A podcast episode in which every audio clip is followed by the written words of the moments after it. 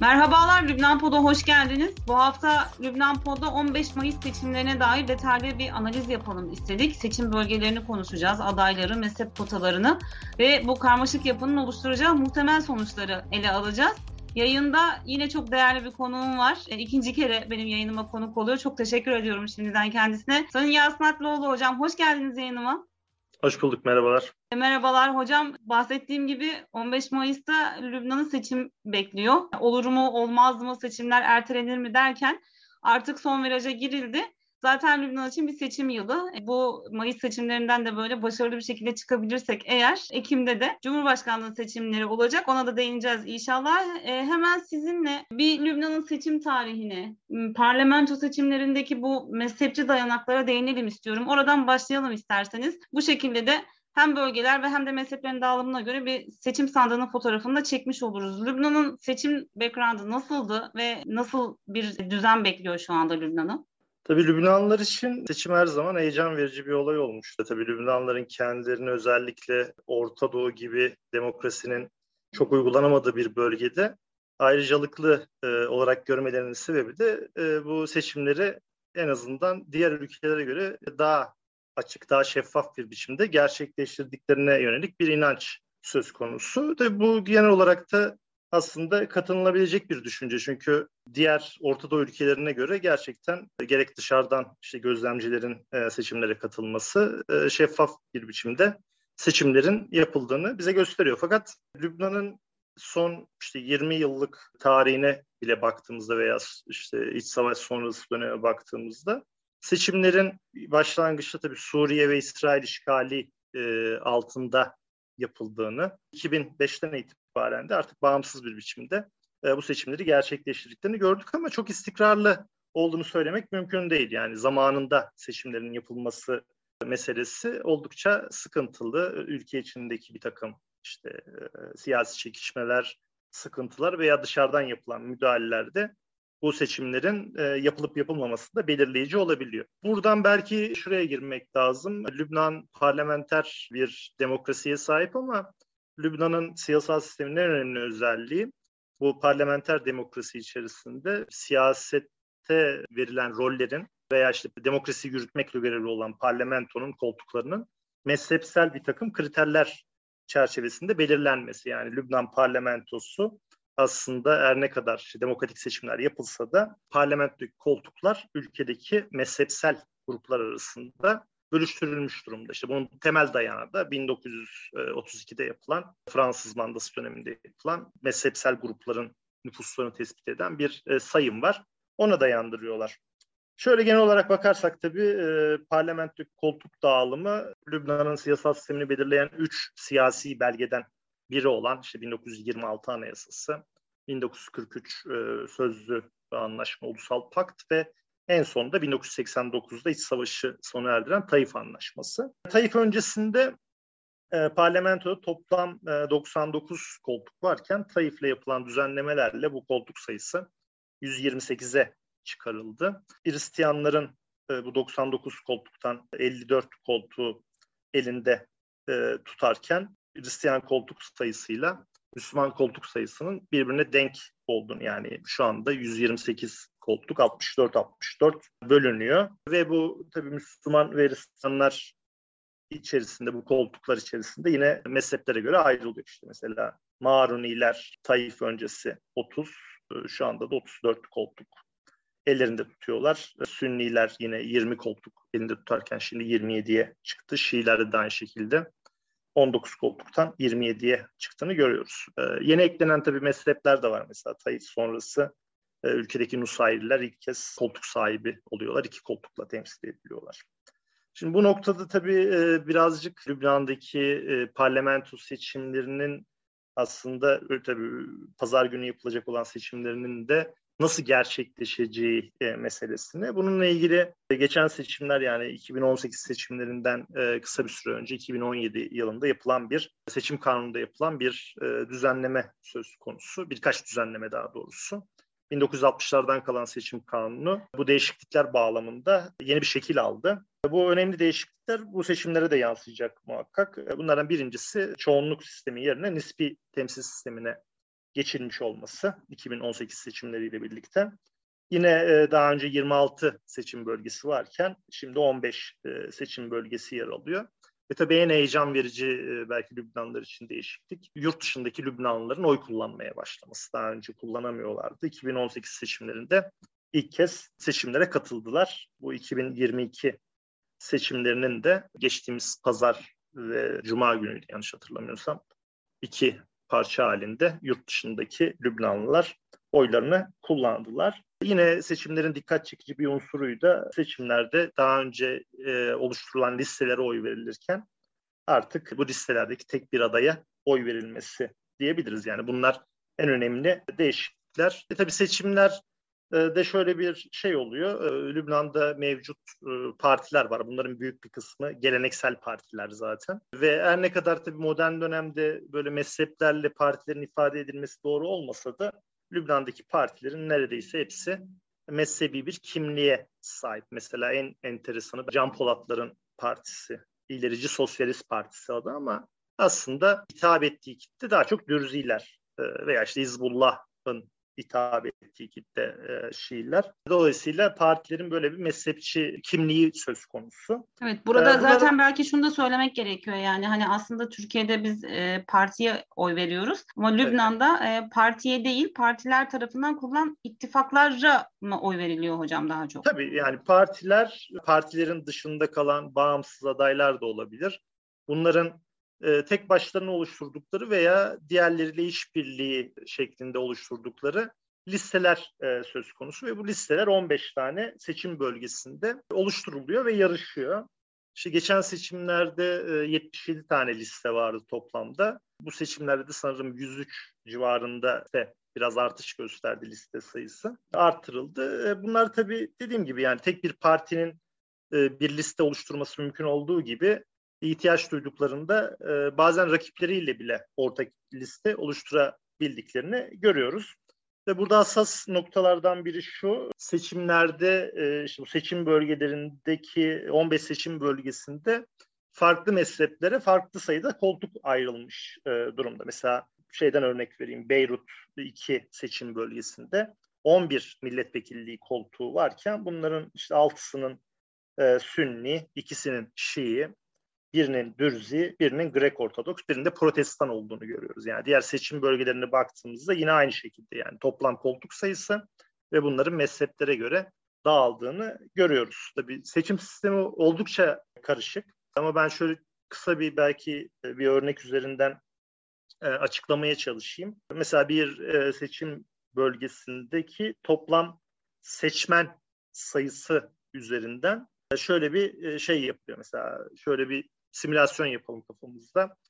İşte 100 bin civarında seçmenin olduğu bölgede 5 e, tane liste oluşturulduğunu düşünün. İşte burada da 7 tane de milletvekilliği koltuğu olsun. Seçmen sayısını milletvekilliği koltuğuna bölerek ortaya çıkan rakam milletvekili seçimine devam etmek için gerekli olan rakam. Listelerin aldığı oylara bakılıyor. Bu rakamın üzerindeyse seçime devam ediyor üzerinde değilse seçim dışı kalıyor.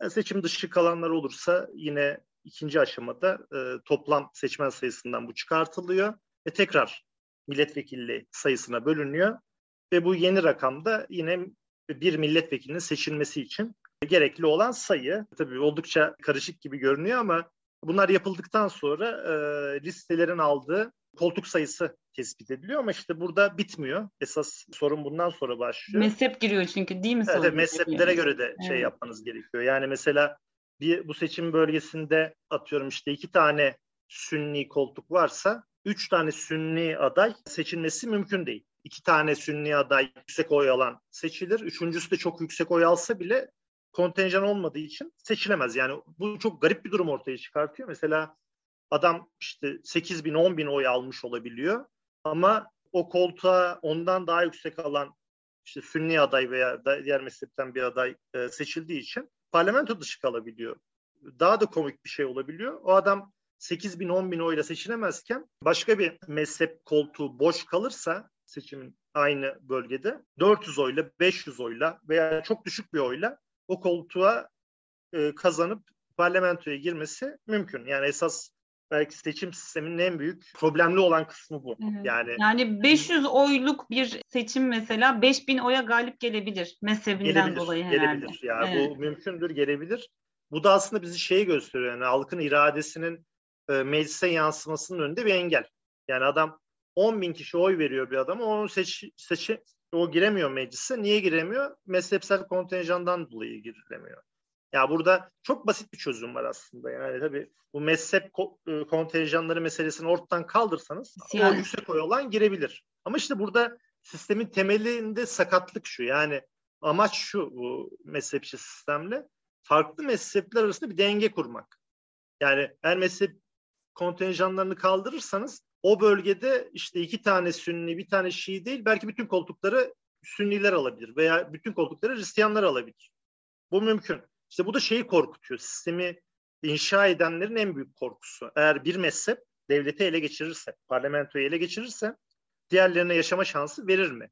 Vermez mi? Bu tehlike büyük bir tehlike olarak görülüyor ve böyle öne alınmaya çalışılmış. Yani biraz saçma olmuş ama bir demokrasi kültürüyle veya vatandaşlık hukuki bir güvenceyle değil. Yani böyle bir hukuki güvenceyle seçim kanununda kontenjanlar vererek illaki 400 oyla da olsa o küçük azınlık grubunun atıyorum işte protestanların bilmem neyin meclise girmesi isteniyor. Oldukça e, sıkıntılı bir konu. Yani Lübnan'ın en büyük meselesi ve belki de e, Lübnanlıların seçim konusunda çok umutlu olmamasının nedeni yani bu sistem aynı zamanda geleneksel partilerin gücünün kırılmasını da engelliyor. Yani geleneksel partiler varlıklarını sürdürüyorlar ve alternatifler çıkmıyor yani. Şu ana kadar ifade ettikleriniz e, bir noktada katılımların neden bu zamana kadar hep düşük olduğunu da biraz açıklaması zannedersem. Çünkü katılım oranları baktığımız zaman %50'lerin üzerine çıkmadı şu zamana kadar Lübnan'da.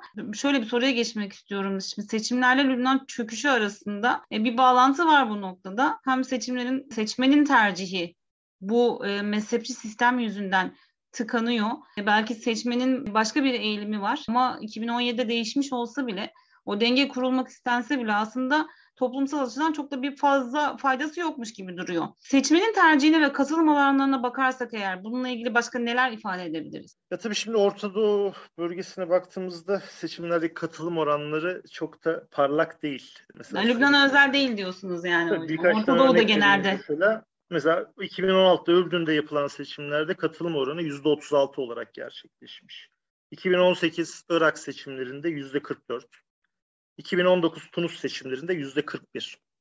Şimdi bu örneklerle baktığımızda bir Lübnan özeline bakarsak so, şeyden sonra iç savaştan sonra 92 seçimlerinde %30 gerçekleşmiş. Yani şey diyebilirsiniz hani savaştan yeni çıkmış insanlar seçime talep etmemiş olabilir ama ondan sonra 96 yılında yüzde 43'e yükselmiş bu rakam. 2000 yılında yüzde 45, 2005 yılındaki o Hariri suikastinden sonraki seçimlerde yüzde 46, 2009 yılındaki seçimlerde ise zirve noktasına ulaşmış yüzde 54. Yani yüzde 50 sınırını geçmiş. Fakat 2018 seçimlerine, son seçimlere baktığımızda tekrar bir düşüş var.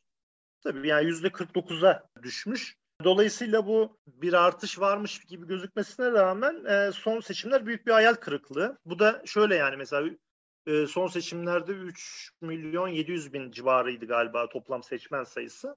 Yani %40, %50 dediğimizde bunun yarısı katıldı sadece seçimlere. Yani bu e, aslında ülkenin geleceğiyle ilgili bir karara çok da ilgi göstermediğini görüyoruz. Yani hatta bunları daha ayrıntılı 2018 seçimlerine bakarsak bölgelere göre ve mezheplere göre de katılımın oranlarını tespit etmemiz mümkün. Mesela Kisravan, e, Sayda bölgesi gibi bölgeler e, veya Balbek gibi e, Şiilerin olduğu bölgelerde %50'nin üstüne çıkıyor katılım oranı. Ama diğer tarafta mesela enteresan e, Beyrut'ta e, düşük. Yani o en düşük e, gerçekleşen yazarım %33 falandı oldukça düşük. Yine mezheplere göre baktığımızda en yüksek katılım gösterenlerin oransal olarak Maruniler, e, Şiiler ve Dürziler olduğunu görüyoruz. Onların da işte yüzde 52-53 Maruni, e, Şii ve Dürzi seçmenlerin. Sünniler bunun arkasından geliyor. Sünnilerin de sanırım yüzde 48 veya 9 civarıydı yanlış hatırlamıyorsam. Ki Ama, bu seçimde daha da bir düşüş ol, olacak zannedersem. Evet, muhtemelen yani. Hariri Sünniler, taraftarlarının ciddi boykotları var çünkü. Aynen tabii şeyi e, Sünni Sünniler meselesini belki ayrı da konuşabiliriz birazdan. Bununla birlikte şeylere 2018'de e, bu Grek Ortodokslar, Grek Katolikler gibi küçük gruplara falan baktığımızda veya Ermenilere mesela çok enteresan. Onların e, katılım oranları daha da düşük. Yani yüzde işte 25'ler, yüzde 30'lar falan. E, dolayısıyla hani toplam 3.7 milyon bu seçimlerde de seçmen sayısı sanırım 3.9 civarında. Bakalım bunların ne kadarı katılacak? Yani Avrupa standartlarında hani bir seçimin kabul edilir olabilmesi için katılım oranının yüzde 65'in üstünde olması gerekiyor. Yani bu rakama Lübnan çıkabilir mi? Belki bunu şeyden anlayabiliriz tabii yani en son yapılan e, Diasporadan değil mi hocam? Diasporadaki ha. seçimlerden hem şey e, seçmen sayısı arttı. 2018'de ilk kez kullanıyordu diasporadaki Lübnanlılar. Ee, yine yanlış hatırlamıyorsam 90 bin civarında bir e, şey vardı toplam seçmen sayısı. Bunların %55'ti katılım oranı. Bu defa 200 binin üzerinde hatta 250 bin falan da dediler ama bugün en son gördüğümde ben 225 bin civarında toplam diasporadaki kayıtlı seçmen e, sayısı olduğunu gördüm haberlerde. Ve bunların %63'ünün oy kullandıklarını özellikle de bu görmüşsünüzdür belki e, Körfez ülkelerinde işte Dubai'de Körfez'den falan. büyük katılım var evet. E, bol bol böyle paylaştılar ellerinde mavi boyalarla falan yani Lübnanlılar.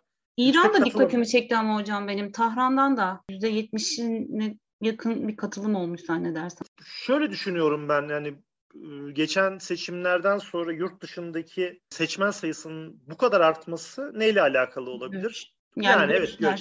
Şey, Hani şey, Ve Avrupa'ya daha çok aslında değil mi göçler? Ya şey de düşünebilirsiniz aslında genelde Lübnan nüfusundan daha büyük bir Lübnanlı Diaspora var, evet. diasporanın dünyaya dağılmış olduğunu biliyoruz ama bunların Lübnan'la vatandaşlık bağları veya Lübnan'la bağlarının büyük ölçüde korumadığını biliyoruz ya çünkü daha 1860'lardan itibaren e, ciddi bir göç dalgası var. Amerika'ya, Avrupa'ya, Kanada'ya, Avustralya'ya hatta. Yani muhtemelen sizin dediğiniz gibi bu son dönem ekonomik krizle işte bu Beyrut'taki patlama e, sonrasında e, özellikle Lübnan'daki orta sınıf ve orta sınıf üstü insanların göç ettiklerini görüyoruz. İşte bunlar e, Avrupa ülkeleri olduğu gibi işte Dubai gibi böyle Orta Doğu'nun daha zengin kesimini çeken e, yerlere de göç etmeleriyle alakalı olduğunu düşünüyorum ben en azından. Yani hem seçmen sayısı hem bunların tabii Lübnan'la bağları sıkı ve seçimlerde e, katılma konusunda, kayıt yaptırma konusunda da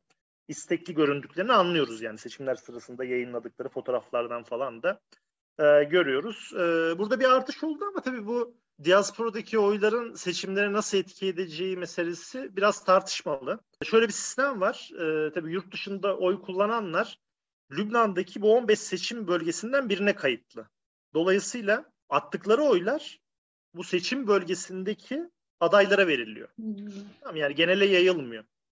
Dolayısıyla burada diasporada bu oy kullanan kitlenin içerisinde Müslümanlar olmakla birlikte Hristiyanların biraz daha ön plana çıktığını görüyoruz. Ve bu bağlamda da tabii birinci tartışma şu. Özellikle Cebel Lübnan seçim bölgesi gibi böyle Hristiyan partilerin çekişmeli olduğu bölgelerde acaba bu oylar belirleyici olabilir mi? Dedik ya 400 oyla milletvekili çıkartıyor değil mi? İşte burada belki işte şeye dikkat çekmek istiyorum ben yani seçmenlerin Hristiyanların da daha yoğun olduğunu düşünürsek özellikle Cebel Lübnan gibi böyle e, oralardaki seçim bölgeleri gibi örneğin mesela özgür yurtseverlerle e, onların rakibi diyebileceğimiz Lübnan kuvvetleri arasında bazı seçim bölgelerinde e, bu oylar o rekabette belirleyici olabilir ki yine dikkatinizi çekmiştir belki şeyde diaspora seçimlerinde en aktif olanlar şeydi Lübnan kuvvetleriydi. Yani Lübnan kuvvetleri e, diasporadaki e, destekçilerini organize etmeye çalıştılar. E, dolayısıyla böyle bir belirleyiciliği olabilir birincisi. İkincisi bu diasporadaki oylardan Lübnan kamuoyunun bir kısmı da şey bekliyor yani geleneksel partilerin dışındaki 2019'daki o protesto gösterileri veya daha önceki çöp olayı, çöp protestoları falan yani hem mezhepçi sistem hem siyasetçileri tepki duyan üniversite mezunu işte orta sınıfın temsilcisi olan bu sokaklara çıkan insanların muhalefet zaten yani. yani hani. muhalefet diyelim hani bu geleneksel partilere muhalif olanların kurduğu oluşumlar yani bunların bir kısmı işte bağımsız veya kendi listeleriyle bir takım çatı listeler altında seçime girmeye çalışıyor. Acaba bu diaspora oyları çünkü bu sokak gösterileri diasporanın da ciddi bir katkısı olduğunu düşünürsek ee, acaba oraya kayar mı diye bir e, şey var ki 2018'de de o düşünülmüştü mesela. Ben geçen bir rapor okudum 2018 seçimleriyle ilgili bu diasporanın oylarının dağılımı ile ilgili. Çok enteresan bir şeye rastladım. 2018 seçimlerinde de e, beklenti ne kadar yüksek de olsa e, diaspora oylarının %90'dan fazlası geleneksel partilere gitmiş. Hmm. E, dolayısıyla bu gençlerin çıkarttığı listelerin bu seçimlerde oy alma ihtimali var mıdır bilmiyorum ama geçen seçimlerde doğrudan bu e, işte orta sınıfı temsil eden protestocu gençlik diyelim onların kurduğu part şeyler, oluşumlar veya listeler, adaylar e, 2018'de yüzde altı civarında e, oy almışlardı. Oldukça düşüktü. Hani burada bu seçimlerde acaba yükseltebilirler mi? Ve tabii seçmen sayısının artmasıyla birlikte belki parlamentoya sokabilecekleri vekil sayısı artar mı? Yani belki de Lübnan seçimlerinin en heyecan verici kısmı bu olabilir. Yani o geleneksel partilerin dışında ciddi miktarda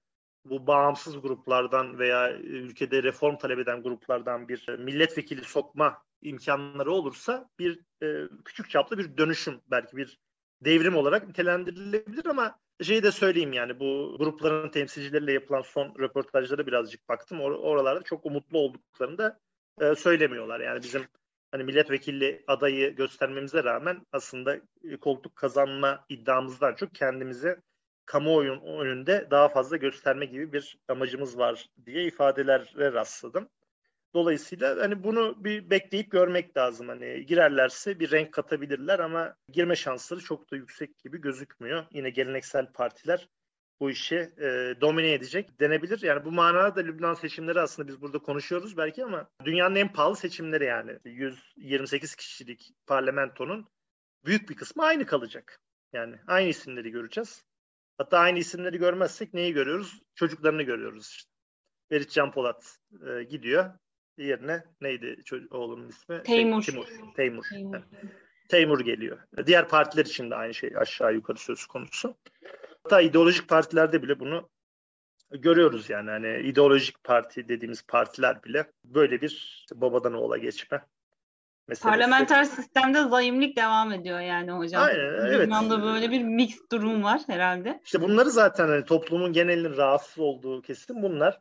Yani mezhepçi sistemi yıkmak bir problem Lübnanlar için bir de zayımlık sistemini yıkmak ama zaten ikisi de zaten Lübnan'ın en eski geleneği. Siyasi ve idari tarihinin zaten temel taşları bunlar. Belki bunların e, iyileştirilmesi gerekiyor mevcut durumda ama şu anki sisteme göre seçim yasasına göre 2017 gibi yeni bir tarih olmasına rağmen ilan edilmiş olan seçim yasası bile aslında kendi içinde birden fazla handikapı belirliyor e, ve oluşturuyor. E, ve belki de katılımın bu kadar düşük olması, e, sistemin akamete uğraması da bu sistemin bizatihi kendisinden kaynaklanıyor. E, o zaman bir de son kez şunu sorayım size. Şimdi 15 Mayıs'ta seçimler var. E, bir de bundan sonra Ekim ayında bir Cumhurbaşkanlığı seçimi olacak. Michel Aoun'un artık görev süresinin dolması çünkü söz konusu. Önümüzdeki seçimleri, Ekim'i, Ekim'deki seçimi nasıl etkiler? E, Michel Aoun görevini e, uzatabilir mi, uzatamaz mı? Neleri tahmin edebiliriz aslında 15 Mayıs'tan sonra Lübnan için? Tabii Tuğba Hocam şeyden belki son sözlerinizden bir iki ekleme yapıp bu konuya geçeyim. Bu katılım oranı konusunda bizler ne kadar işte yüzde 65 üzeri Avrupa standartlarına uygun dedik ama dediğiniz gibi yani mevcut siyasi yapıyı dönüştüremeyeceğine veya bir yenilik getiremeyeceğine inanan insanların sandık başına gitmemesi normal karşılanmalı. Yani yüzde 49-50'ler bile belki Orta Doğu düzeyinde Lübnan için bir başarı ve e, işin daha da kötüsü bu mezhebe dayalı siyasal sistemi ve işte seçim kanunu değiştirebilme yeteneği de sadece bu e, mezhepçi sistemden beslenen geleneksel siyasetçilerin elinde. Ya yani başka bir yolla değiştirmek mümkün değil. İşte bu değişmediği müddetçe de e, Lübnan'ın değişmesini beklemek mümkün. Böyle beklenti içinde olmak çok iyi niyetli bir şey olur herhalde. E, şey gelince tabii yani parlamentonun e, büyük ölçüde aynı kalacağını düşünürsek işte 2018'de ne olmuştu? İşte Hizbullah ve tabii esnek bir şekilde söylersek İz, müttefikleri parlamentonun yarısının üzerine çıkmıştı aslında. Tabii burada da e, partilerin aldığı oylarla birlikte işte bağımsız adaylar ve dışarıdan destek veren küçük partiler falan bunların böyle kurdukları geçici ittifaklarla e, bu dengeler e, oluşuyordu. Bu seçimden sonra da ilk büyük problem yeni hükümetin kurulması. Biliyorsunuz yine sisteme göre bir Sünni başbakan olması lazım. Dolayısıyla bir Sünniye bu yetki verilecek. Tabii sizin biraz önce söylediğiniz şeyi de söyleyelim. Yani en önemli başbakan adayı her zaman kimdi? E, Saat Hariri'ydi. Şimdi yok ortada. Onun yokluğu Sünni seçmene nasıl yansıyacak? Çünkü onun yerine alternatif olarak kimler var diye bakınca böyle işte şu anki başbakan Necip Mikati yine seçimlerde olacak Trablus bölgesinde. Bunun dışında şeyin Fuat e, Signora'nın ismi çok güçlü. Fuat, şey, Fuat Signora müstakbelden bağımsız bir biçimde ayrı bir listeyle yani müstakbel yok zaten ayrı bir listeyle biraz da böyle Hariri'ye tavır alarak kendi listesini oluşturdu. Baha'nın e, girdiği bir liste var. Ve yine 2018'de Suudilerin böyle bir star olarak ön plana çıkarttıkları e, Eşref Rufi var eski güvenlikçi öyle söyleyelim yani. Fakat mesela 2018'de Saat o Suudi Arabistan'da kaçırılma olayları falan yaşamıştı ama hala mesela Suudiler Sünni kesimin en önemli destekçisi gibi düşünürsek dışarıdan bir umut vardı yani. Hariri veya işte e, Eşref Rıfı gibileri bir çıkış yapabilir mi? Sünnilerin lideri olabilir mi? Bu kez daha enteresan bir şey görüyoruz. Suudi Arabistan'ın Büyükelçisi geri döndü ya böyle Sünnilerle bir takım temaslarda e, bulundu. İşte müftiyle falan görüştü. Ama diğer taraftan sanki Suudi Arabistan'ın hem parlamento seçimlerinde hem de Cumhurbaşkanlığı seçimlerinde destekleyecekleri başka bir siyasi figür olacak gibi gözüküyor. Bu figür enteresan sünni bir figür olmayacak e, muhtemelen. Kim olacak? Lübnan kuvvetlerinin lideri Samir Caca gibi gözüküyor. Acaba bu nasıl gerçekleşir veya seçimlere nasıl yansır bir göreceğiz. Yani Sünniler arasında ciddi bir boşluk yarattı Hariri'nin ayrılması. Bu boşluk nasıl doldurulacak hiç kimse bilmiyor. Ve çıkan sonuçlara göre de e, muhtemelen tabii yine Samir Caca ismini şu açıdan da anmak lazım. 2018 e, seçimlerinde Hizbullah ve müttefikleriyle birlikte Samir Caca da kendi partisinin milletvekili sayısını arttırarak çıktı az da olsa. Çok iyi bir ivme kazandı aslında yani bu Lübnan yani o açıdan... bu noktada ayrıca belirtmek gerekiyor bence yani 7 koltuktan 16'ya da 15'e çıkardı zannedersem. Neredeyse iki Öyle sanırım ben tam şimdi rakamı hatırlamıyorum. Bu var bu seçimlerde e, Suudilerin de desteğiyle birlikte acaba e, Samir Caca kendi rakipleri tabii yani Samir Caca Sünni oy veya Şiilerden oy almasını beklemiyor hiç kimse.